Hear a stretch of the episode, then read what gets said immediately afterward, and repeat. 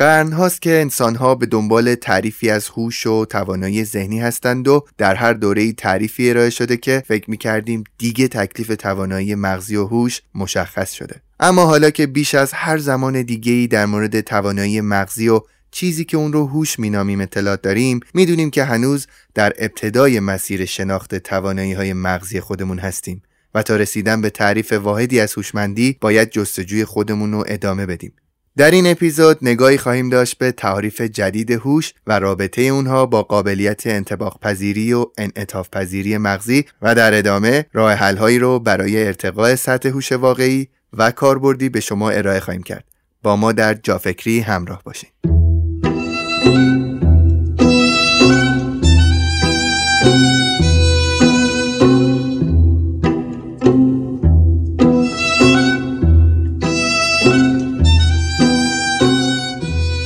سلام دکتر جان خوبین؟ سلام امیرعلی عزیز روزت بخیر. قربون شما برم مرسی. یه خبر خوبی که برای شما دارم اینه که یکی دو اپیزود قبلی خیلی play شده خیلی آدما دوست داشتن کلی feedback خوب داشتیم. می‌شد پیش بینی کرد واقعا. از حرفایی که از قبل زده بودیم و مشخص کرده بودیم مشخص بود که خب آدما خوششون میاد مثل من که خیلی خوشم میاد. کلا اینجوریه. هر باری که من خودم با یک صحبتی خیلی کیف بکنم یا با عنوانی یا با شخصی که قرار صحبت بکنه همون قدم انگار مخاطب من نزدیک به منه و حس می‌کنه و همونقدر دوست داره. بحث و خواستم این خبر خوب بهتون بدم و اینکه ازتون سوال بکنم که امروز قرار با هم راجع به چی صحبت بکنیم. ازت تشکر می‌کنم امیرعلی عزیز. من فکر می‌کنم که مخاطبین جافکری هم مخاطبین فرهیخته ای هستن. یعنی مخاطبینی هستن که این توانایی برتر مغزی رو داشته باشن که آماده پذیرش یه چنین مباحثی باشن. به خاطر همین شاید از طرف مخاطبین عزیز استقبال خوب بوده و امیدوارم که اپیزودهای بعدی هم مورد استقبال واقع بشه و دوستان علاقمندتر بشن به مباحثی که قرار ارائه کنیم. من امروز می‌خوام در مورد هوش صحبت کنم هوش و استعداد صحبت کنم. به دلیل اینکه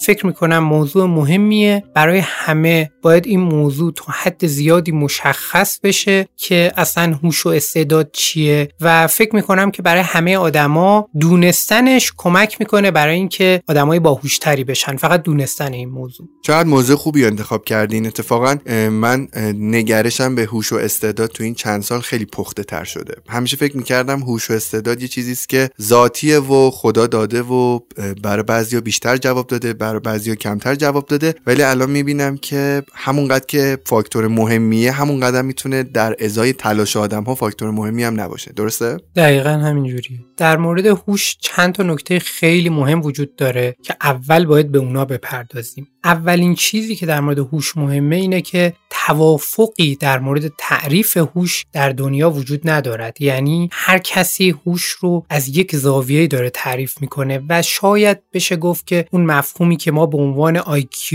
یا به عنوان هوش بعضی جاها می‌شناسیم تقریبا جزو معدود مفاهیمیه که افراد زیادی موافقن که خب این یک بخشی از اون توانایی مغزی ما رو نشون میده. اما همین مفهوم IQ اگه قرار باشه. ما این مفهوم رو برای اندازه‌گیری اینکه چه آدمی مثلا موفقتر میشه و چه آدمی از پس مشکلات زندگی بهتر برخواهد اومد و یا خیلی چیزهای دیگه. اگر ما بخوایم همین مفهوم رو در نظر بگیریم بعد اونجا متوجه میشیم که نه این کفایت نمی‌کنه. همینجوری که خودمون همه ما مثالهای خیلی زیادی داریم از آدمایی که اطرافمون هستن. IQ خیلی بالایی دارن. یعنی اگر برن تست IQ بدن تست هوش بدن عدد هوشی خیلی بالایی رو کسب می‌کنن. اما تو زندگیشون موفق نیستن تو روابط اجتماعیشون موفق نیستن. یا برعکسش آدمهایی که روی کاغذ و در انجام دادن اون تست IQ اصلا عدد بالایی رو کسب نمی‌کنن اما از بسیاری از جهات آدمهایی هستن که همه اونها رو موفق می‌دونن و یا خودشون احساس رضایت می‌کنن از عمل کردشون پس نکته اول اینه که ما یک تعریف واحد برای هوش نداریم. اما به نظر می‌رسه که حداقل این تعریف درسته که ما انواع مختلفی از هوش رو داریم. یعنی توی یه سری تعریف ها ما بیش از ده نوع هوش داریم. توی بعضی از تعریف ها که تعریف های حد اقلیان ما دو نوع هوش داریم. یعنی یکی همون IQ و دیگری EQ یا اون هوش عاطفی هوش اجتماعی. و تو تعاریفی که مثلا آقای گاردنر هاوارد گاردنر یکی از پایه‌گذاران مطالعات مرتبط با هوشه تو تعاریفی که ایشون ارائه داده تعداد هوش‌ها دیگه خیلی میره بالا. مثلا فرض کنید که ما توی اون تعاریف ما هوش طبیعتگرا هم داریم. مثلا به عنوان یکی از انواع هوش‌ها یعنی کسی که هوش طبیعتگراش بالاست توی یه سری چیزها که مرتبط با طبیعت هست توی اونا خیلی قویه. مثلا خود داروین احتمالا هوش طبیعتگراش خیلی بالا بوده. وقتی پاشو می‌ذاره توی طبیعت یا وقتی که با دنیای جانداران طرف میشه غیر انسان ها طرف میشه اونجا خیلی خوب می‌تونه مغزش فکر کنه. خیلی خوب می‌تونه تجربیاتشو به همدیگه بچسبونه و از اونها یک دانش جدیدی تولید کنه. به صورت کلی. پس هوش تعریف های مختلفی دارد. احتمالا تعدادی از این تعریف ها رو همه ما باید بپذیریم. یعنی باید بپذیریم که هوش یک نوع نداره انواع مختلفی داره و ضمنا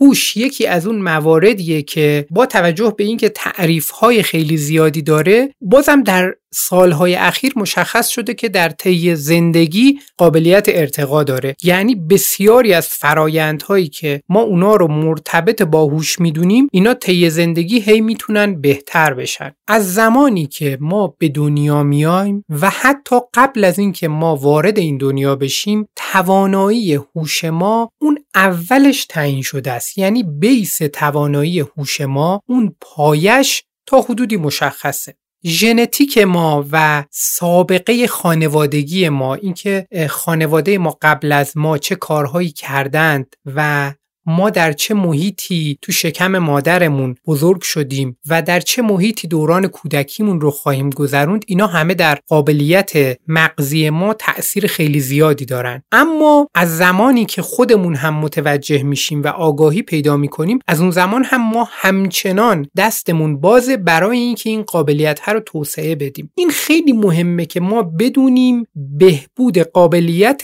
فکری قابل انجامه. فقط دونستن این موضوع یعنی ما یه سری مطالعاتی داریم که توی اونا به افراد گفتن توانایی فکری شما توانایی هوشی شما قابل ارتقاه هیچ کار خاص دیگه هم انجام ندادن. فقط بهشون گفتن قابل ارتقاه به یه گروه دیگه گفتن قابل ارتقا نیست. بعد اینا رو اومدن در فواصل زمانی ازشون تست گرفتن دیدن اونایی که فقط ذهنیتشون ذهنیت قابل ارتقاه یعنی بهشون گفتن که قابل ارتقاه اینا بهتر شده عملکردهاشون به مرور زمان. یعنی مغزشون توقع داشته که ارتقا پیدا کنن. پس همین که مغز ما توقع داشته باشه که این ارتقاء قابل انجامه و ما می‌تونیم بهتر بشیم همین قدم اوله. ما برای اینکه قابلیت فکریمون رو ارتقا بدیم مهمترین سوالی که افراد می‌پرسن اینه که خب چیکار کنیم؟ میگن که ما الان توی مثلا یک شرایط خاصی بزرگ شدیم دست خودمون نبوده و الان یه آدم بزرگ سالیم. 20 سالمونه 30 سالمونه 40 سالمونه 50 سالمونه چیکار کنیم؟ برای اینکه قدرت فکرمون رو بیشتر کنیم برای اینکه هوشمون رو بیشتر کنیم. باید برگردیم اینجا به تعریف. تعریف هوش چیه؟ بازم یه عالمه تعریف داریم برای هوش. ولی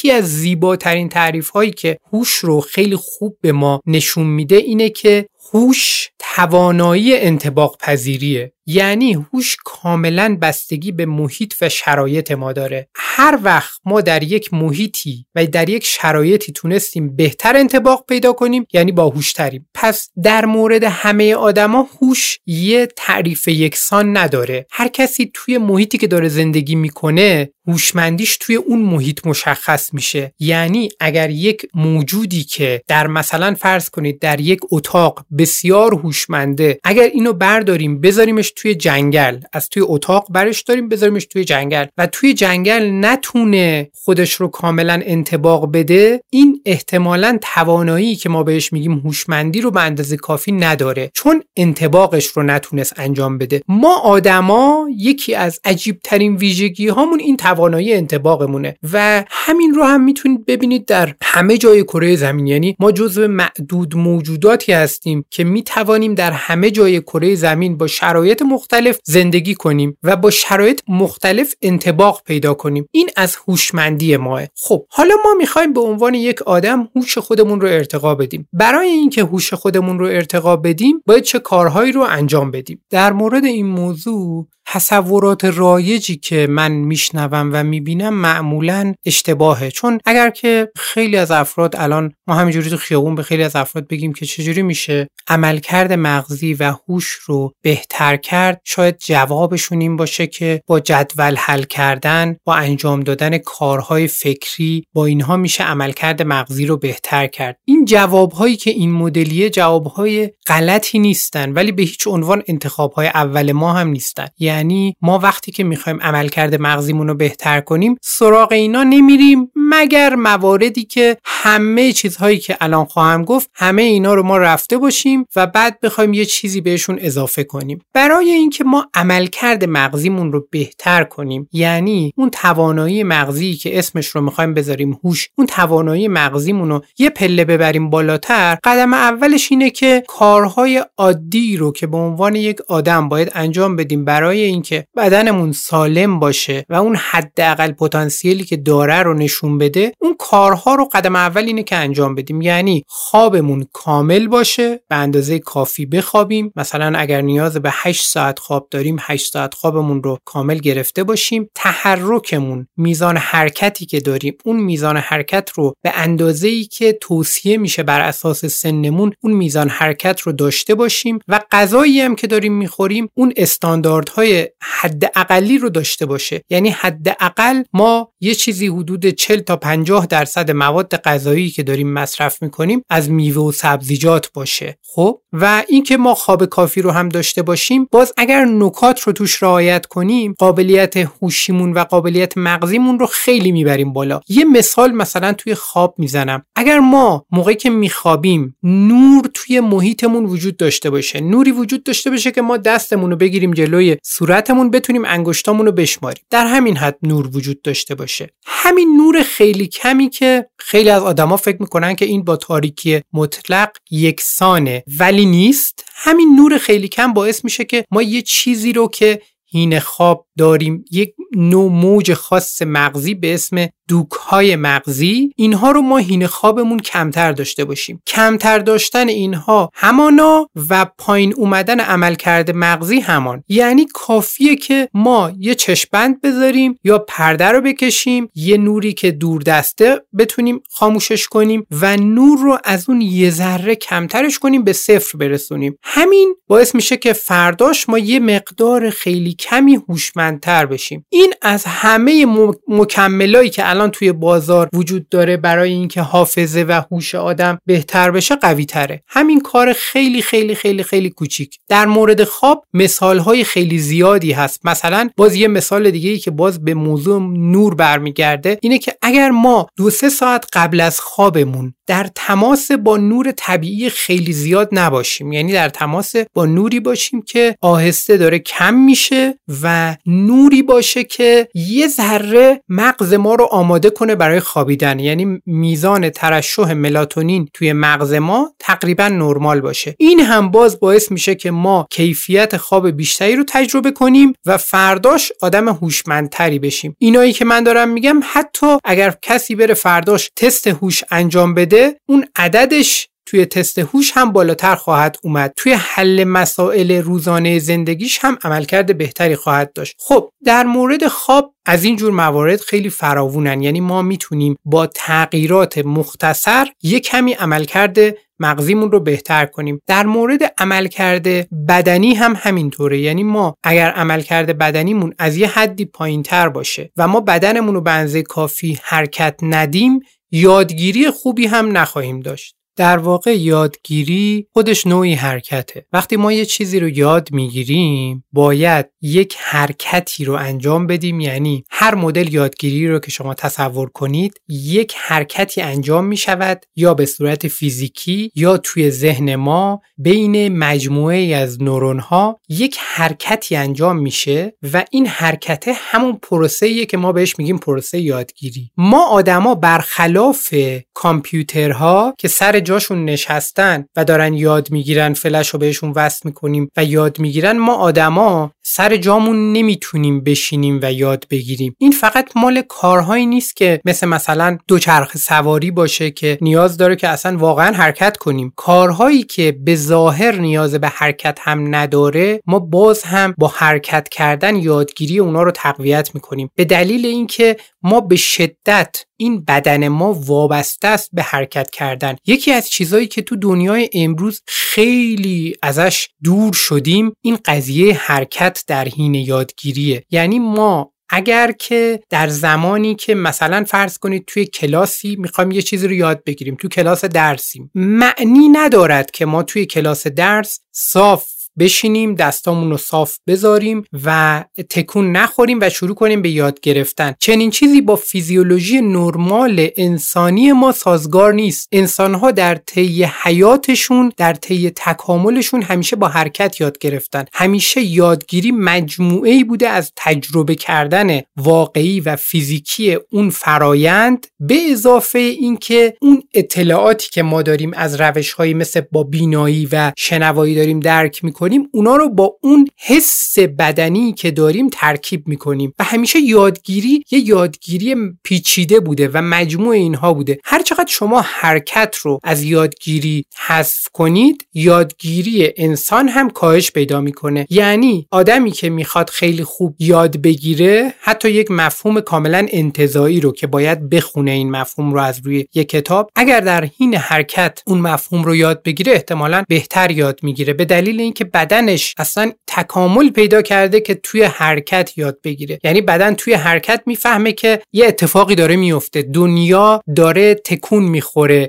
دنیا در تکاپوه. من نسبت به دنیا موقعیتم هر لحظه داره عوض میشه. اینجا بای دیفالت مغز در موقعیت یادگیری قرار خواهد گرفت. پس اگر ما می‌خوایم خودمون رو در موقعیت یادگیری قرار بدیم اولا که فعالیت بدنیمون باید زیاد باشه و ثانیا نیازی نیست که در زمانهایی که می‌خوایم یاد بگیریم شروع کنیم به نشستن و ثابت بودن. دکتر پس برای همین بود این همه سال تو مدرسه و دانشگاه و دبیرستان هیچ یاد نمی گرفتیم نه؟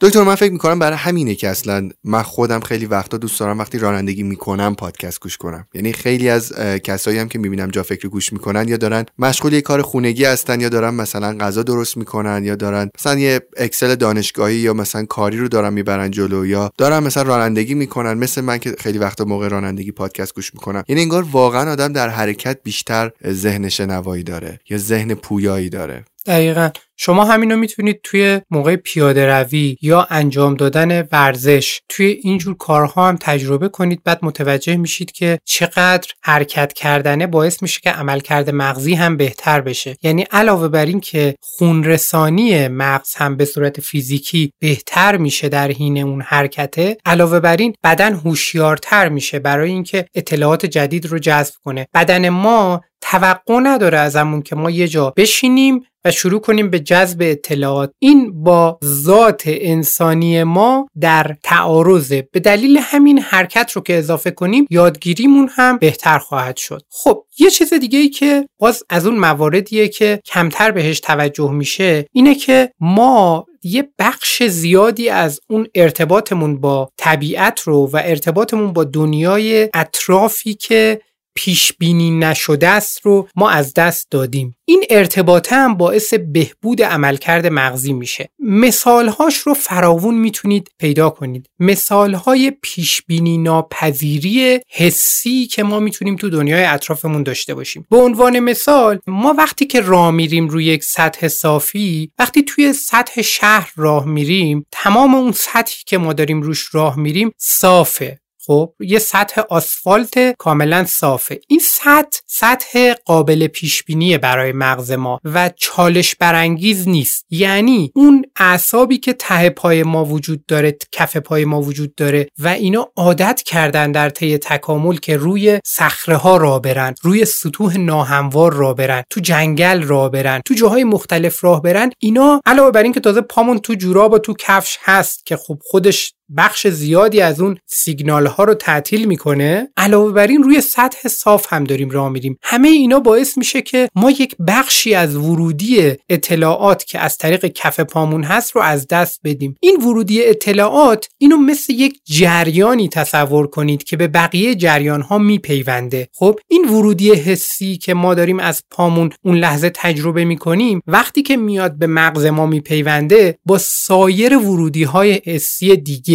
مثل اون ورودی که ما داریم یه مفهوم انتظایی رو یاد می‌گیریم. داریم در حال آموزش دیدن مثلا ریاضی هستیم. این میاد با اون ورودی های دیگه ترکیب میشه و وقتی که با اونا ترکیب میشه یه نتیجه متفاوتی رو خلق می‌کنه. این نتیجه متفاوت خلق شدن این نتیجه متفاوت به دلیل این به دست میاد که آدم اجازه میده که ورودی هایی که به کف پاش قرار وارد بشه ورودی های طبیعی که قراره به کف پاش وارد بشه وارد بشه. حالا ما اگر که این ورودی رو من به عنوان یکی از تجربیات انسانی مثال زدم اینو. ما اگر این ورودی رو نداشته باشیم به سمت بالا به سمت مغز که میریم اون جریان اطلاعاتی که وجود داره اون جریان اطلاعات اون بزرگراههای اطلاعاتی انقدر درخشان نیست. به دلیل اینکه ما یک بخشی از بزرگراههای اطلاعاتیمون خاموشه. این درخشان بودن و زیاد متعدد بودن اینا باعث میشه که اینا به همدیگه برخورد کنن. وقتی که برخورد می‌کنن برخوردهای روشنتر درخشانتر برخوردهای خاصتری رو شکل میدن. و از اونجا ما می توانیم یک چیزی رو که داریم یاد می‌گیریم بهتر یاد بگیریم. چند تا مکانیسم توی این موضوع دخیله. یکیش همین برخورد بیشتر این داده هاست. یکی دیگهش اینه که اصلا ما حافظمون بر اساس همین شکل می‌گیره. ما حافظمون بر اساس اون تجربه خاصمون شکل می‌گیره. مثلا ما اگر بخواهیم حفظ کنیم که فلان واقعه در سال فلان اتفاق افتاده است در سال 1942 اتفاق افتاده است. ما این رو ممکنه خیلی خوب نتونیم حفظش کنیم. اگر همراهی نداشته باشه با یه چیزی که بخواد به یه نحوی ما رو با دنیای خودمون و اطلاعات قبلی خودمون مرتبط کنه. ولی اگر ما مثلا در همون زمانی که داریم اینو یاد می‌گیریم توی یه جایی تو طبیعت باشیم یه جای خاصی باشیم تو گوشمون داریم اینو گوش میدیم و همونجا اینو میشنویم. اگر این اتفاق بیفته ما معمولا این دوتا رو با هم دیگه ربط میدیم حتی اگر خودمون هم نخوایم. به صورت ناخودآگاه این دوتا رو به هم دیگه ربط میدیم و بعد اون حافظه خیلی قشنگ شکل می‌گیره. یعنی ما با کمک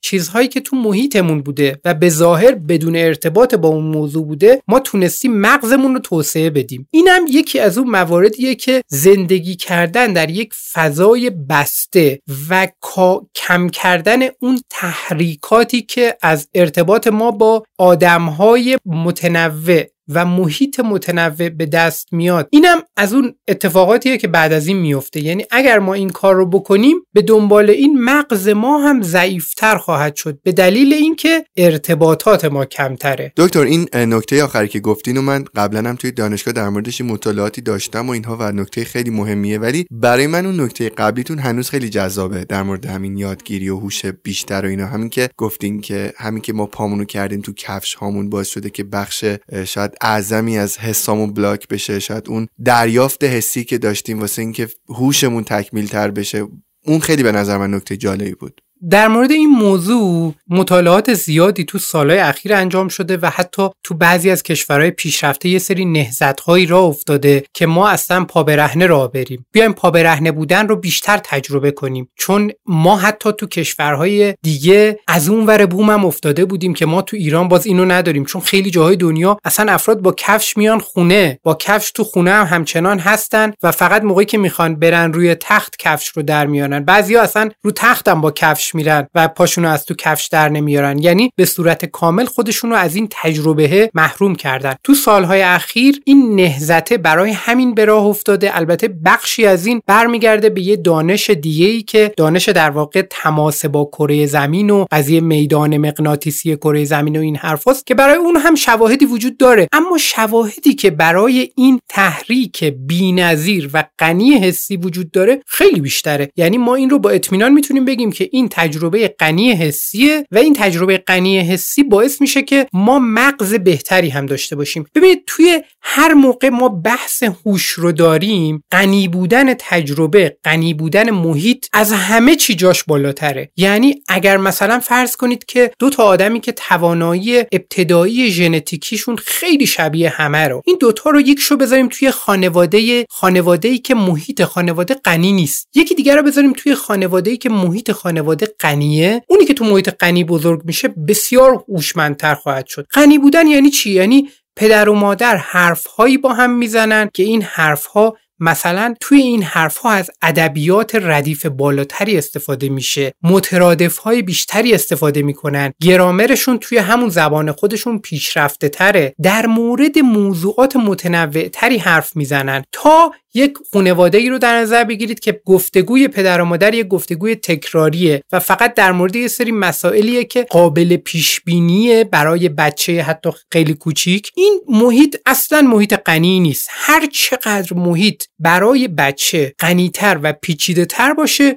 هوشش بهتر رشد می‌کنه. برای ما بزرگسالا هم داستان ادامه داره. یعنی ما بیش از هر چیزی قنای محیط اطرافمون به ما کمک می‌کنه که ما آدمای هوشمندتری بشیم. یکی از راحت ترین کارها برای اینکه این قناع رو افزایش بدیم اینه که با آدمایی که غنیتر هستن در ارتباط باشیم. ارتباط کلامی ارتباط حتی از راه دور شنیدن حرفهاشون یا حتی دیدن رفتارهای اونا به قنای مغزی ما خواهد افسود یعنی ما مغز بسیار پیشرفته تری خواهیم داشت. فقط و فقط با شنیدن چیزهایی که اونا شاید با مطالعه خیلی موارد زیادی به دست آورده باشن. و این از اون چیزهاییه که به راحتی توی هوش به دست میاد. یعنی به راحتی ما می‌تونیم با یه ارتباط جدید هوشمون رو افزایش بدیم. ولی خیلی آدما بهش توجه نمی‌کنن. اینکه مثلا احتمالا بیشتر آدما رو هوششون رو شما می‌توانید آدمهایی که دور ورشون هستن و نزدیکترین آدمایی که اون فرد باشون در ارتباطه بسنجید و حدس بزنید. به دلیل اینکه بسیار تحت تاثیر اونا قرار می‌گیره. مدل حرف زدنشون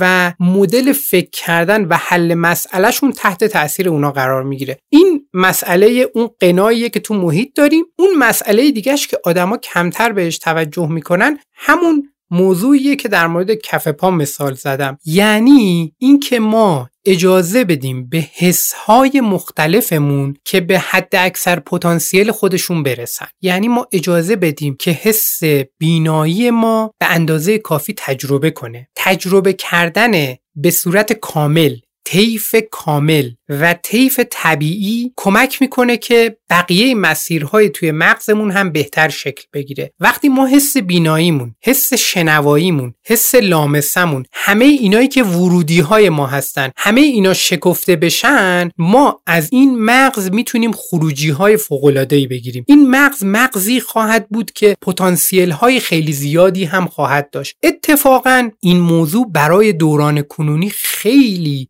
مهمتر از تا دوره قبل. ما در سالهای اخیر به سمت دنیایی پیش میریم که آدمهایی رو لازم داره که این آدمها برای آینده نامشخص آماده باشن. یعنی ما برخلاف گذشته ای که همین بغل دستمونه برخلاف این گذشته ای که کنارمونه ما دیگه کمتر نیاز داریم به یه نفری که مهندس یک رشته خاص باشه. مهندس مثلا مکانیک باشه با یک تحصیلات خاصی با یک مدل فکری خاص. ما آدمهایی رو لازم داریم که بتوانند در یک زمینه تخصصی اطلاعات کسب کنن و پیشرفت کنن و علاوه بر اون توانایی اینو داشته باشن که اون زمینه رو بتونن به زمینه های دیگه وصل کنن و ضمنا برای ناشناخته ها آماده باشن این آماده بودن برای ناشناخته ها با این ارتباط بزرگ توی سطح مغز با این شکل می‌گیره. یعنی اگر ما یک بعدمون رو خیلی بزرگ کنیم توی دورانی که پیش رو خواهیم داشت ما آدم خیلی موفقی نمیشیم. دلیلش اینه که ماشین ها از ما جلو می‌زنن. ماشین ها اصلا ویژگیشون اینه که یک بعدشون رو می‌تونن به نهایت پیشرفت و نهایت دقت برسونن. شما می‌توانید یک ماشین رو ترین کنید یک سیستمی که با هوش مصنوعی کار می‌کنه با هر کدوم از روش هایی که هوش مصنوعی مثلا خب خیلی پیشرفته است یا هوش مصنوعیش اصلا هوشمندیش خیلی ابتداییه. شما می‌تونید توی زمینه خاص به راحتی ترینش کنید. یعنی مثلا شما می‌تونید یه ماشین رو خیلی خوب ترین کنید که یه کاری رو انجام بده مثلا شطرنج بازی کنه خب؟ و توی اون شطرنج به راحتی می‌تونه قهرمان دنیا رو شکست بده. به دلیل اینکه یک کاره و انجام دادن اون یه دونه کار از ماشین خیلی خوب برمیاد. اما در دنیایی که ما پیش رومون خواهیم داشت آدمهایی که توی زمینه اطلاعات خوبی دارن. اطلاعاتشون پیشرفته است در زمینه تخصصی خودشون. و به اضافه اون پتانسیل های دیگه مغزیشون رو هم رشد دادن. این آدم ها آدم خاصا میشن. این آدم ها شغلشون رو هم هیچ وقت در معرض خطر نمی‌بینن. حالا اون یه دونه زمینه می‌تونه شطرنج باشه می‌تونه چیزهای دیگه باشه. اگر ما توانایی انسانی خودمون رو نگاه کنیم اون توانایی که ما رو غیر قابل رقابت می‌کنه این توانایی های متعددمونه و این خاصیت ماست که ما می‌تونیم به هر جهتی که خواستیم رشد پیدا کنیم. یعنی بسته به این که دنیا به کدوم سمت بره ما هم به همون سمت میریم. یه ذره اینو من بخوام بازش کنم اینجوری توضیح میدم که تو موجودات دیگه به جز انسان ها تو موجودات دیگه همه موجودات وقتی که به دنیا میان بیشتر مراحل رشد مغزشون رو طی کردن. یعنی مثلا بچه مثلا زرافه نمی‌دونم گورخر نمی‌دونم هر چی لاک پشت نمی‌دونم هر چی شما نگاه کنین به دنیا که اومد بعضیاشون که اصلا پدر مادرشون رو نمی‌بینن. بچه لاک پشته که به دنیا میاد میره به سمت ساحل. یعنی از لحظه ای که به دنیا اومده تمومه. مغزش دیگه آماده شده میره به سمت ساحل شنا می‌کنه و طبق غریزش می‌دونه که چه کارهایی باید انجام بده. چقدر مستقله خیلی زیاد. بعد بچه مثلا اسب رو نگاه کنید. به دنیا میاد روز اول یه ذره تلاش می‌کنه. فکر می‌کنم همون روز اول چند ساعت اول بلند میشه راه میره. یعنی یه بچه اسب خیلی پیشرفته است تو روز اول نسبت به بچه آدم که می‌خواد تازه مثلا یه سال بعد راه بره. این ویژگی خاص آدم که اینقدر پتانسیلش در بدو تولد کمه و اینقدر زمان رشد مغزش طولانیه همون ویژگیه که هم بزرگترین نقطه ضعف آدم می‌تونه تلقی بشه هم بزرگترین نقطه قوت ماست. یعنی ما مغزمون برخلاف بسیاری از موجودات دیگه مغز ما خیلی صفر کیلومتره و مغز ما هر جهتی که جامعه اون روز لازم داشته باشه شرایط لازم داشته باشه ما به اون جهت می‌تونیم بریم. این ویژگی تا آخر عمر حفظ میشه. اگر ما بدونیم که چجوری باید حفظش کنیم؟ این ویژگی همون چیزیه که ما رو برای دنیای ناشناخته آماده می‌کنه. اما همون چیزی که خودت گفتی امیرعلی تحصیلات مدل کنونی تحصیلاتی که داریم همون قدری که جذاب نیست علاوه بر این همون قدر هم ما رو برای دنیای آینده وضعمون رو خراب می‌کنه. یعنی مغزمون رو برای دنیای آینده آماده که نمی‌کنه هیچی برعکس اون چیز خوبی که ما داشتیم اون قابلیت فوقالعاده انسانی که ما داشتیم رو هم ممکنه آموزش خرابش کنه. به دلیل اینکه ممکنه ما رو fix کنه. یعنی ما رو در یک نقطه نگه داره مغزمون رو و ببره به سمت تخصصی شدن در یک field خاص و زمینه های دیگر رو ارتقا نده و این باعث میشه که ما برای دنیای ناشناخته آماده نباشیم. یه مثال کوچولو بزنم برای اینکه این موضوع دوباره یه ذره پیچیده شد. برای اینکه جا بیفته. الان ما مثلا اینستاگرام رو داریم. اینستاگرام در ایران پدیده بزرگیه. جایگزین بسیاری از business ها شده. افراد خیلی زیادی الان توی اینستاگرام درآمد دارن. اینستاگرام ده سال پیش قابل پیش بینی نبود که قرار بیاد.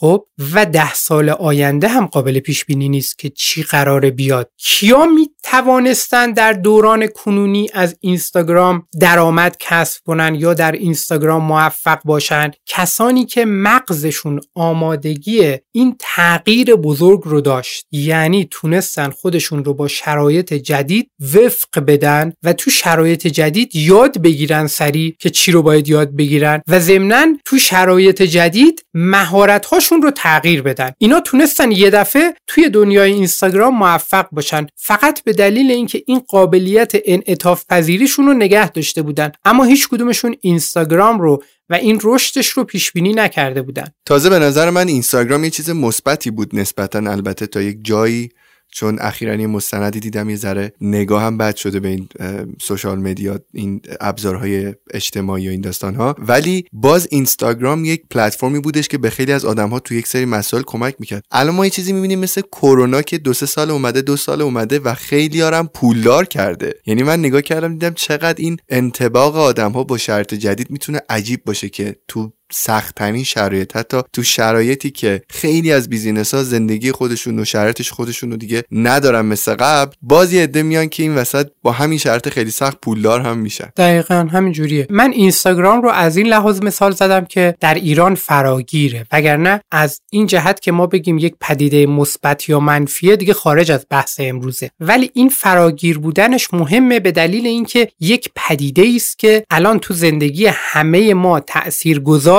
ولی چند سال پیش اصلا وجود خارجی نداشت. خب یعنی الان اگر شما نگاه کنید مثلا یک نفری که در اینستاگرام داره کار می‌کنه می‌تواند فلان میزان درآمد کسب کنه و یا مجموع کسانی که دارن تو اینستاگرام کار می‌کنن رو شما اگر جمع بزنید ممکنه از مجموع افرادی که دارن توی شغل سنتی که براش دانشگاه وجود داره براش تحصیلات آکادمیک وجود داره براش همه چی وجود داره مجموع اینا از مجموع اونا خیلی بیشتر بشه. مجموع درآمدهاشون مجموع رضایت از زندگیشون همه فاکتورها رو بررسی کنید ببینید که این ور وضع بهتره. دلیلش اینه که ما برای یک دنیای ناشناخته الان داریم آماده میشیم. هر چقدر هم که به سمت آینده پیش میریم این دنیا ناشناخته تر و پیچیده تر میشه. یعنی ما الان داریم می‌بینیم که مثلا یک پلتفرمی میاد یک یه چیزی یه موجی میاد بعد آدما باید خودشون رو تطبیق بدن با اون همین قضیه در سالهای آینده سرعتش ده برابر میشه. یعنی اگر قرار بود ما توی پنج سال تطابق پیدا کنیم حالا باید توی زمان خیلی کمتری باید کمتر از یک سال فرصت داریم برای اینکه کلا همه چیزمون رو تغییر بدیم. با اون مدل جدید مثل مثلا کرونایی که مثال زدی با اون مدل جدید ما پیش بریم. فرصت این که نق بزنیم بگیم اوضاع تغییر کرده. دیگه از این دنیا نمیشه مثلا فرض کن پول در آورد یا از این دنیا نمیشه مثلا بهش امیدی بست به این وضعیت و این حرفا. فرصت این حرفا نیست. سرعت تغییرات بالاست و کسی می‌تواند برای این سرعت بالا آماده باشه که مغزش این قابلیت ها رو از قبل پرورده باشه. یعنی مغزی که از قبل در معرض ورودی های حسی متنوع قرار گرفته باشه. مغزی که با آدمهایی که قابلیت ارتقاء مغز رو دارن با اونا گشته باشه با اونا هم صحبت شده باشه. مغزی که عمدن محیط خودش رو غنیتر کرده باشه این مغز این توانایی رو داره که در صورت تغییر خودش رو به سرعت تغییر بده با دنیای اطراف خودش منطبق کنه. این مغز مغزیه که ما بهش میگیم مغز آدم باهوش. مغز آدم باهوش همینه. با دنیای اطراف خودش به سرعت خودش رو منطبق خواهد کرد. دکتر چقدر تا الان نکات خوبی رو گفتین؟ یعنی من احساس می‌کنم این اپیزود می‌تونه به جرأتی که بهترین اپیزودهای جافکری باشه خیلی شگفت زدم. من و دوست دارم که آدم هم گوش کنن و نظرشون رو بعدا بگن توی کامنت ها فکر می‌کنین دیگه چه چیزهایی هستش که کمک می‌کنه به اینکه ما از هوشمون بتونیم بهتر استفاده بکنیم؟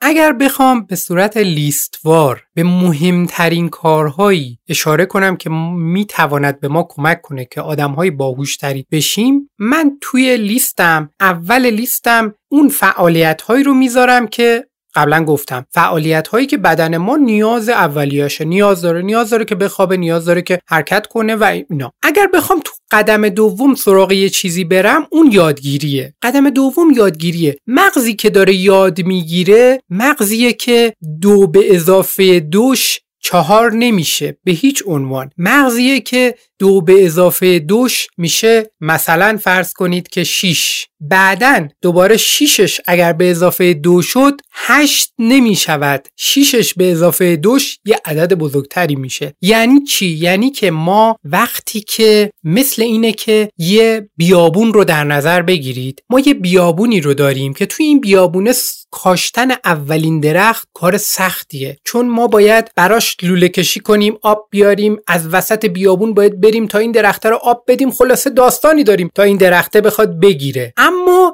یواش یواش این درخته بزرگ بشه خودش ریشه هاش میاد اطراف شروع می‌کنه محیط اطراف رو مساعد می‌کنه برای درخت بعدی. سایه اون درخت کمک می‌کنه که ما زمانی رو توی بیابون بیشتر بتونیم بمونیم پس به اون درخته برسیم. سایه درختانی که بعدا خواهیم کاش به ما کمک می‌کنه که ما راحتتر برسیم به اون جایی که می‌خواستیم آب بدیم. و هزاران اتفاق دیگه میفته علاوه بر همه اینا یه مدتی اصلا به دلیل اینکه اون درختها رطوبت محیط رو بیشتر می‌کنن اون بیابون دیگه بیابون نیست. یعنی ما اگر خودمون رو از اون معادله حذف کنیم خب اون بیابونه بارشش احتمالا به بارش یک منطقه خواهد بود که اون منطقه منطقه جنگلیه. به دلیل اینکه میزان اکسیژن هوا تغییر کرده رطوبت هوا تغییر کرده اون جو عوض شده اکوسیستم دیگه عوض شده. مغز ما رو هم همینجوری تصور کنید. اینجوری نیست که همون قدری که یه دونه ارتباط جدید شکل دادنه همون قدری که سخته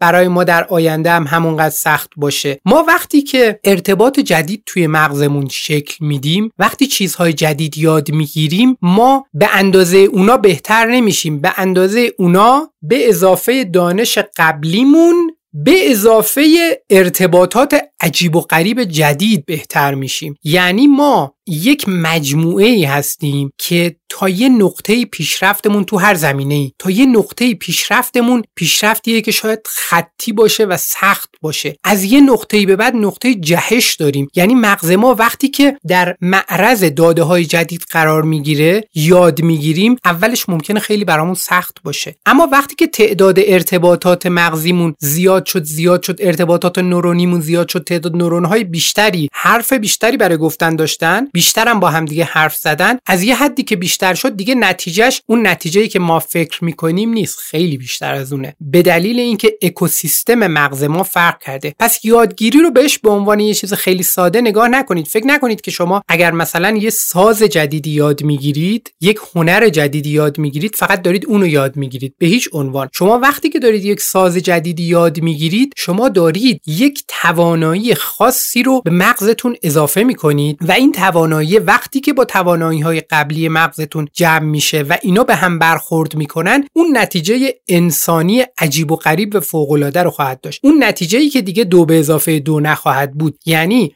وقتی یه نورونی با یه نورون دیگه داره حرف می‌زنه اون نورون دیگه اگر musician باشه جوابش فرق می‌کنه. تا اون که اون نورونه موزیک بلد نباشه. اون نورونه اگر musician باشه جوابی که به سوال ریاضی ما میده هم فرق می‌کنه. یعنی مهارت های دیگر مغزی هم به این مهارت ها وابستن. ما هر چقدر مهارت های مغزیمون رو ارتقا بدیم این مهارت ها روی همدیگه تاثیر می‌ذارن. و علاوه بر این که ما یک مغزی خواهیم داشت که این مغز خودش رو برای احتمالات متنوعتر و بیشتر آماده می‌کنه علاوه بر این این مغز دیگه به هیچ عنوان شبیه مغز قبلی نیست. پس ما تو فرایند افزایش هوش افزایش توانمندی مغزیمون ما تو این فرایند خطی حرکت نمی کنیم ما تو این فرایند جهشی حرکت می کنیم یعنی وقتی که ما توانستیم یک سری مهارت ها رو به مغزمون اضافه کنیم از یه سری نقاطی دیگه ما میپریم. چون که جمع اون فرایندها یک اتفاق خیلی پیچیده و یک اتفاقی میشه که دیگه قابل پیش بینی نیست. این همون چیزیه که من گفتم توانایی انسانیه. یعنی توانایی ماشینی حداقل در دوران کنونی نیست. یعنی ما در دوران کنونی هیچ سیستم هوشمندی نداریم که به اندازه انسان بتواند در همه چیزهایی که انسان می‌تواند یاد بگیرد و یاد گرفته است در همه اینا با همدیگه اطلاعات داشته باشه و توانایی داشته باشه. اینکه ما چه چیزهایی می‌توانیم یاد بگیریم و چگونه می‌توانیم چیزهای عجیب و غریب و بدون ارتباط به ظاهر بدون ارتباط به همدیگه رو به هم وصل کنیم این همون توانایی خاص هوش ماست. یعنی ما وقتی که ما این توانایی رو ارتقا می‌دهیم بعد از یک مدتی به نقطه‌ای می‌رسیم که دیگه اون نقطه نقطه قبلی رو که نگاه کنیم نقطه قبلی برامون خیلی خیلی دور به نظر می‌رسه. فقط به خاطر اینکه ما ارتباطات جدید و متنوعی رو شکل دادیم. خب قدم بعدی بعد از یادگیری چیه؟ یادگیری ما می‌دونیم هوش رو هم افزایش میده. حتی عدد IQ یعنی هر موقع که در مورد هوش می‌خوان دانشمندان علوم شناختی صحبت کنن و کسانی که در مورد هوش صاحب نظرن میگن آقا IQ خیلی به ژنتیک بستگی داره. بقیه موارد هوش رو مثلا مثل EQ هوش هیجانی رو خیلی خوب می‌تونین تغییر بدین ولی IQ رو کمتر می‌تونین تغییر بدین. اما همین IQ که کمتر می‌شود تغییرش داد حتی این هم با سالهای مدرسه ارتباط داره. یعنی هر چقدر آدم بیشتر یاد بگیره سالهای بیشتری رو تحصیل کنه عدد آیکیوش هم میره بالاتر. علاوه بر این کارهای دیگه ای که باید انجام بدیم چیه؟ یه سری چیزها هستن که بهش میگن هک های مغزی. هک های مغزی توسط یه سری آدما خیلی تبلیغ میشن به عنوان اینکه اینا میونبرن. یعنی شما یه کار کوچولو انجام میدی یه نتیجه خیلی بزرگ می‌گیری. در مورد افزایش دادن عملکرد مغزی هم تا حدودی ما یه سری روشهایی داریم که با انجام کارهای کوچیک جوابای بزرگ می‌گیریم. یکی از این هک های مغزی ناشتاییه. یعنی رژیم فستینگ. رژیمی که در اون رژیم ما یک دوره حداقل 12 ساعته در 24 ساعت. ما یه دوره حداقل 12 ساعته داشته باشیم که ناشتا باشیم تو اون دوره فقط مایات بخوریم. این رژیم عملکرد مغزی ما رو بهتر می‌کنه. و خب کار دیگه هم لازم نیست. به خاطر همین بهش میگن حک عملکرد مغزی. چون خیلی ساده است. کافیه که مثلا آدم از دوازده شب تا دوازده ظهر چیزی نخوره به جز مایعات. یا از هشت شب تا هشت صبح چیزی به جز مایعات نخوره. این دوازده ساعته اگه برسه به 16 ساعت بهتره. ولی در حد همون دوازده ساعت هم باز هم کمک کننده خواهد بود. به دلیل اینکه وقتی این رژیم رو ما پیاده می‌کنیم یه سری فاکتورهایی که فاکتور رشد سلول های عصبی هستن اینا در مغز ما افزایش پیدا می‌کنن و سلول های عصبی جدید و ارتباطات بیشتر شکل می‌گیرن. یعنی ما باید این اجازه رو به مغزمون بدیم که در یک زمانهایی اون ناشتاییه رو داشته باشه که اصلا طبیعیه برای بدن ما کاملا این موضوع طبیعیه برای اینکه سلول های جدید رشد کنن و برای اینکه اون پتانسیل مغزیمون پیدا بشه. این یکی از روش های حک کردن عملکرد مغزی. روش های دیگه هم برای حک کردن هست. یکی از چیزهایی که خیلی از افراد دنبالش میرن اینه که برن سراغ این که یه مولتی ویتامینی بگیرن که خیلی برای عملکرد مغز طراحی شده و یه سری موادی داره که این مواد مثلا انرژی مغز رو افزایش میدن و این حرفا. تقریبا همه این مولتی ویتامین ها و همه این مکمل هایی که ادعا میشه عملکرد مغزی رو افزایش میدن همشون یا تأثیری ندارند یا تأثیرشون بسیار بسیار اندکه. یعنی تأثیرشون توی مطالعات یه چیزیه که قابل چشم پوشیه انقدری بزرگ نیست که بشه دید حتی اونو. در حالی که مثلا یه عملکرد ورزشی حرکت کردن ورزش کردن کاملا عملکردش قابل رویته یا مثال هایی که در مورد خواب زدم عملکردشون تاثیرشون قابل رویته پس اگر می‌خوایم تاثیر قابل رویت ببینیم باید سراغ روش هایی که براشون مطالعه کافی وجود داره و تاثیر قابل رویت دیده شده. در دنیای مکمل ها تقریبا چنین پدیده وجود ندارد. فعلا ما مکملی نداریم که بتواند عملکرد مغزی رو خیلی جدی ارتقا بده. حتی کافئین که خب خیلی هم استفاده میشه آدمم فکر می‌کنه که عملکرد مغزی رو ارتقا میده اینجوری نیست که عملکرد مغزی رو لزوما ارتقا بده. یعنی ما هوشیارتر و بیدارتر میشیم ولی عملکرد مغزیمون دقتمون در انجام دادن خیلی از کارامون پایین تر میاد. به دلیل استرابی هم که برای خیلی از افراد ایجاد می‌کنه ممکنه عملکرد رو کمتر کنه. مثلا ما تو مطالعاتی داریم که مثلا روی عنکبوتا انجام دادن دیدن که اونایی که کافئین بهشون میدن تندتر به ظاهر میبافن. ولی تاراشون یه ذره مشکل داره نسبت به تارایی که اونای بدون کافئین بافتن. تاراشون جوریه که حشره ها لاش رد میشن. در حالی که نباید حشره ها بتونن رد بشن. دکتر ببین آدمیزاد چه موجودیه تو رو خدا؟ به انکبوت هم میاد کافئین میده. کارهای عجیب تر از این هم کردن. یه مثلا ما یه سری بز داریم که این بزا رو ژن انکبوت رو به این بزا در واقع به صورت ترکیبی توی ژن اینا گذاشتن و این بزا شیری که تولید می‌کنن یه چیزی شبیه اون تار انکبوته و در واقع با شیرشون می‌تونی تار انکبوت ببندی و اینو برای تحقیقات استفاده می‌کنن. ولی خب کلا ژن این که از این کارا آدمیزاد بکنه ژن موجودات مختلف و دست بزنه و اینا بله دیگه از ما برمیاد. اسپایدر گوت. آره دقیقا. خب بقیه مواردی که می‌تونیم استفاده کنیم بعضی از باز چیزایی که ما بهش میگیم حک کردن بعضی از اینا مواردی که خیلی ساده و ما می‌تونیم استفاده کنیم برای اینکه یه ذره عملکرد مغزیمون بهتر بشه. یکی از کارهایی که می‌تونیم استفاده کنیم بازیه یعنی اضافه کردن بازی و سرگرمی به زندگی روزمرهمون. این بازیه رو می‌تونیم کم کم اضافه کنیم و می‌تونیم هم اگر مثلا فکر می‌کنیم برامون خیلی شاید سخت باشه یا خیلی خلاقیتشو نداریم می‌تونیم یه زمانهایی رو به بازی کردن با بچه ها بپردازیم. همین بازی کردن با بچه ها اینکه غرق بازی با بچه ها بشیم همین کمک می‌کنه به مغز ما که چون بچه ها توقع از دنیا خیلی کمتر دارن. یعنی دنیایی که پیش روشونه خیلی ناشناخته تره. به دلیل همین وقتی مثلا ازشون یه سوال می‌پرسی یه جواب عجیب غریب تری میدن. سوالای بی ربط تری می‌پرسن. تو بازی کارای یهویی عجیبتری انجام میدن. این بازی کردن با اونا تا حدودی باعث میشه که سیمکشی ما به سیمکشی بچه ها نزدیک بشه و این کمک می‌کنه که ما یه ذره انعطاف پذیرتر بشیم. یعنی یادگیریمون هم تسهیل میشه تو کارهای دیگه. بعضی چیزا هم هستن که ما می‌تونیم خیلی ساده انجام بدیم. مثلا ما همه زندگیمون معمولا بعضی مدتی عادت میشه. انجام دادن کارهای ساده. مثلا فرض کنید مسواک زدنمون. ما مسواک رو با یه دستمون خیلی راحت بتونیم مسواک بزنیم. ولی اگر با دست غیر غالبمون با دستی که معمولا باهاش مسواک نمی‌زنیم. اگر با اون شروع کنیم مسواک زدن یک مسیر دیگه توی مغز ما شروع میشه به فعال شدن و این مسیر مسیریه که توش ما یادگیری داریم. یعنی یه عالمه دوباره اونجا سیناپس جدید تشکیل میشه. این کمک می‌کنه که network بزرگ بشه. network ه که بزرگ میشه احتمالات بیشتر توش جا می‌گیرن. یعنی در واقع ما بدون اینکه سفره‌مون رو پهنتر کرده باشیم واقعا سفره‌مون بزرگتر شده. سفره مغز ما بزرگتر شده پس جا برای اطلاعات جدید هم بیشتر اومده. ما وقتی این network رو بزرگ می‌کنیم این network احتمالات خیلی بیشتری توش جا میشه. و این مثلا یه کار خیلی عادی بود. یه کار دیگه این که مثلا ما اگر هر روز از یک مسیر خاص میریم به محل کارمون می‌رسیم می‌تونیم مسیرهای متنوع رو امتحان کنیم. فقط برای اینکه اجازه بدیم که مغز ما اجازه بدیم که چشمان ما اجازه بدیم که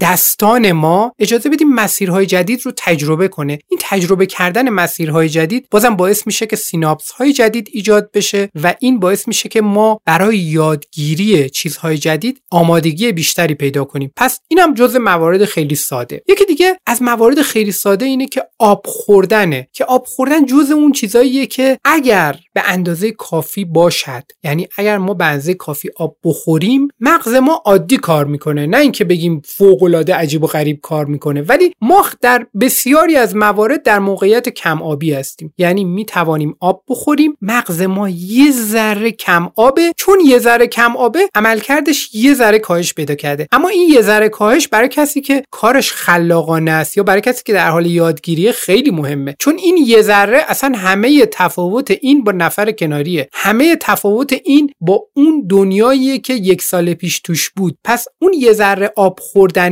درسته که در ظاهر قرار نیست معجزه بکنه ولی جز اون مواردیه که ما جز حک کردنهای مغز می‌دونیم. چون همون یه ذره آب خوردنه باعث میشه که ما عملکرد مغزی که حداقل باید داشته باشیم اونو بتونیم کسبش کنیم. موارد دیگه موارد دیگه ای که به عنوان روش های بهبود عملکرد مغزی ازشون یاد میشه مثلا گوش دادن به بعضی از انواع موسیقی های کلاسیک اینا هم روش مطالعه انجام شده. مثلا بتهوون اگر گوش بدن بچه ها یه ذره هوششون بیشتر میشه. اینا باز از اون روش هاییه که من فکر می‌کنم که رو خودشون اگر ما بخوایم مانو بدیم تک تک اینها کار چندان جالبی نیست. اگر رو کل اون موضوع مانو بدیم بهتره. یعنی یاد گرفتن یک موسیقی مثل موسیقی کلاسیک برای کسی که دنیاش از موسیقی کلاسیک بسیار دوره این خیلی فاکتور مهمتریه. تا اینکه مثلا ما بگیم همینجوری بدونید که توجه کافی داشته باشه آدم در حین مطالعه یه موسیقی کلاسیک گوش بده و حافظش بهتر میشه. اینجوری اگر بخوایم به مطالعاتی که به این موضوع پرداختن بپردازیم مطالعاتی هستن ولی واقعیتش اینه که مطالعات قوی نیستن مطالعات کافی نیستن و به نظرم جز اون مواردیه که پرداختن بهش منطقی نیست. ما می‌تونیم به کارهای بهتری بپردازیم. علاوه بر اینا یه سری کارها هستن که ترکیب همه اینا رو دارن. یکی از کارها که ترکیب همه اینا رو داره رقصه. رقص ترکیب بسیاری از چیزهایی که تا الان گفتیم و داره. تو رقص آدم حرکت می‌کنه. تو رقص آدم ریتم داره. تو رقص آدم با یک موسیقی باید همراه بشه. توی رقص آدم در حال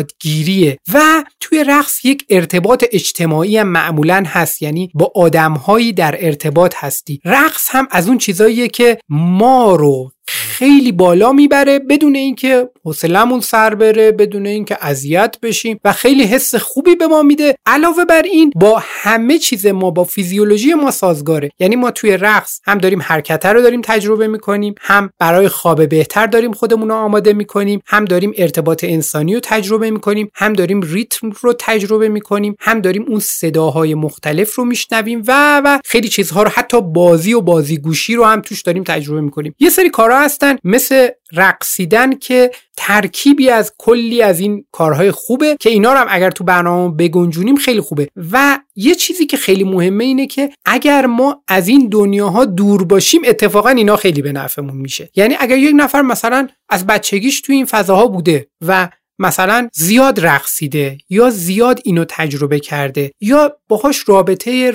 بهتری برقرار می‌کنه این انقدر سود نمی‌بره که اون آدمی داره سود می‌بره که اصلا از این دنیا دور بوده. یعنی وقتی ما یه چیزی رو تجربه می‌کنیم که بر عادت ما نیست اتفاقا اونجاست که خیلی کمکمون می‌کنه. چون ما مغزمون وقتی که عادت می‌کنه به ما علاوه بر این عادته مغز ما به ما یه چیز دیگه هم یاد میده. اینکه ما تکرار کنیم. چون تکرار کردن چالش کمی داره برای ما انرژی کمتری مصرف خواهد کرد. برای ما راحت تره. تکرار کردن هر چقدر که میره بالاتر سنمون تکرار کردن برامون راحت تره. اگر ما بخوایم با یه آدمی صحبت کنیم توی مثلا طبیعت توی اتوبوس توی محل کار که خیلی به ما نمی‌خوره همش چالشه. یعنی ما از لحظه ای که می‌خوایم باهاش صحبت کنیم نمی‌دونیم بپرسیم مثلا حالت چطوره رو چجوری تو ادبیات این آدم میشه پرسید. حالا ممکنه فاصله سنی باهاش داشته باشیم. ممکنه که از نظر فرهنگی به هم نخوریم. این چالشه رو ما ازش دور میشیم. ولی این همون چالشیه که به مغز ما کمک می‌کنه. یعنی کسانی که معمولا مغزشون فرش و تازه است از این چالش ها استقبال می‌کنن. با غریبه ها حرف می‌زنن. ما مثلا چند تا کتاب در مورد این موضوع داریم که فقط حرف زدن با غریبه ها یعنی اینکه ما با آدم هایی که نمیشناسیمشون حرف بزنیم. اوپن باشیم نسبت به اونا و بتونیم وارد دنیاشون بشیم.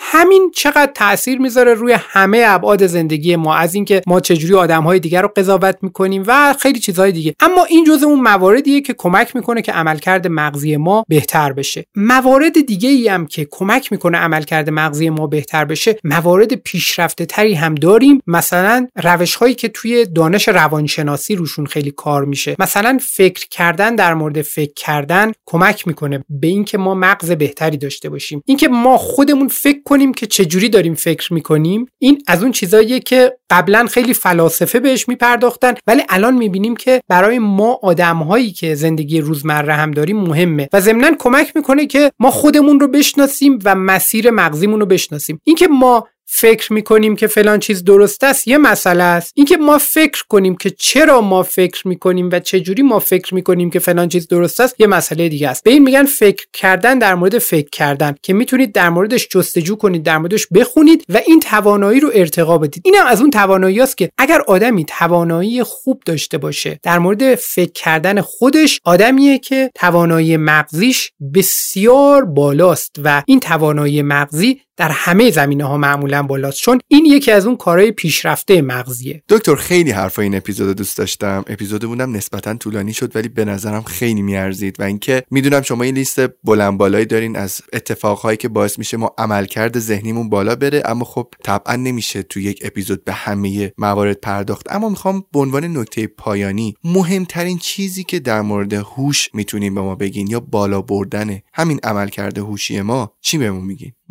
مهمترین موضوعی که الان ما می‌تونیم در زمینه هوش داشته باشیم اینه که در دنیای پیش رو ما نیاز به آدمهایی داریم که متنوع باهوش باشن. ما نیاز به آدمهایی نداریم که فقط در یک زمینه خاص رشد کرده باشن تو اون یه زمینه خاص خیلی پیشرفت کرده باشن و تو اون یه زمینه خاص اطلاعاتشون رو زیاد کرده باشن دانش تخصصیشون رو به یک نقطه‌ای رسونده باشن که دیگه ترکونده باشن و حفظیاتشون و اینا هم خیلی زیاد شده باشه. ما تو دنیای امروز به تنوع نیاز داریم. دنیای امروز تشنه خلاقیت تشنه مغزهای مختلفه تشنه فرهنگهای مختلفه تشنه تجربیات مختلفه همه چیزهایی که شاید یک زمانی در دوران مثلا اوایل دوران صنعتی شدن بشر بد بود چون تکرار خیلی زیاد بود. کارخونه ها شبیه همدیگه تولید می‌کردن. آدما توی کارخونه ها کارهای تکراری زیادی رو انجام می‌دادن و همه اینها همه اینا تو دوران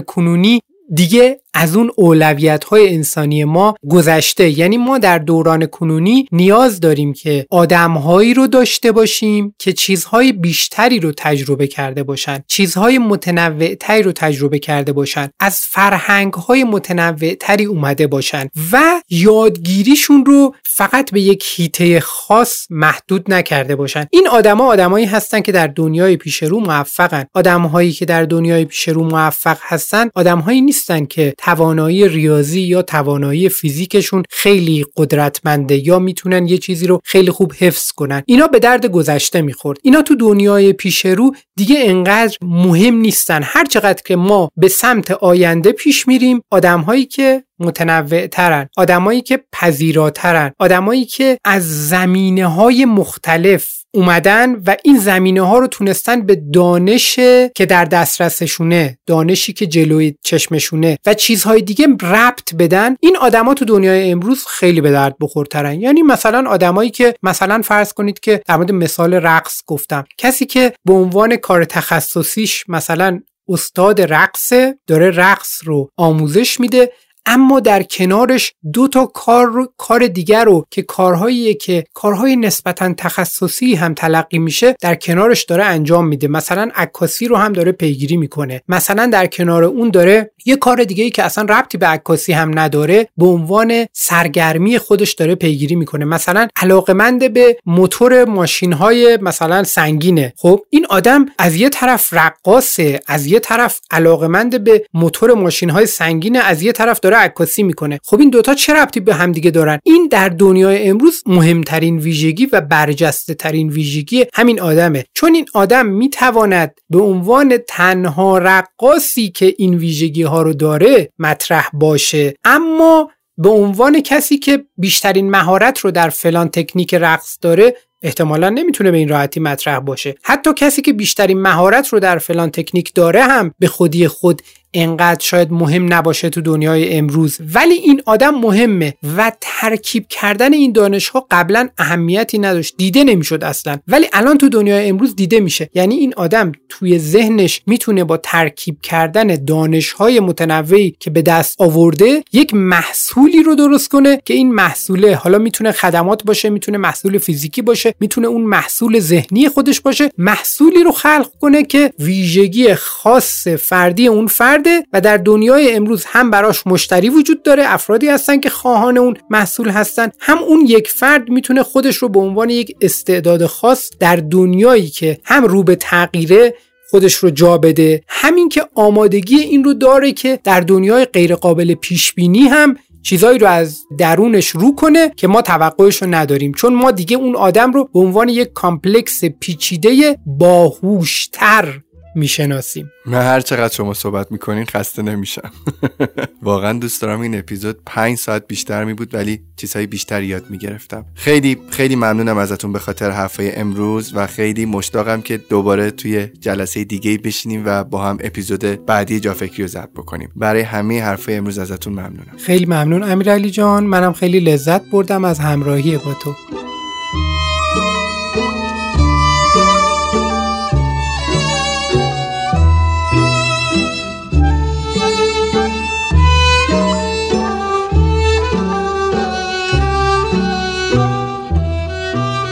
یک سال و نیم از شروع این پادکست گذشته باور می‌کنی. وقتی خاطراتم تو جافکری رو مرور می‌کنم می‌بینم یه روز وقتی از استودیو برمیگشتم کاپشن تنم بوده و یه روز آستین کوتاه. یه روز کوچه رو برگ ها گرفته بودن و یه روز برف ها اما تنها چیزی که ثابت بوده همیشه حال خوبم بعد ضبط بوده. هر بار با حال خوبی رفتم از اینجا. چون مطمئن بودم با جافکری رشد می‌کنم و رشد می‌کنن کنار من آدما. توییتاتون رو می‌خونم دایرکتاتون رو می‌خونم استوریاتون رو می‌بینم. مرسی که حمایت می‌کنین جا فکری رو. تا اپیزود بعدی خدا نگهدار.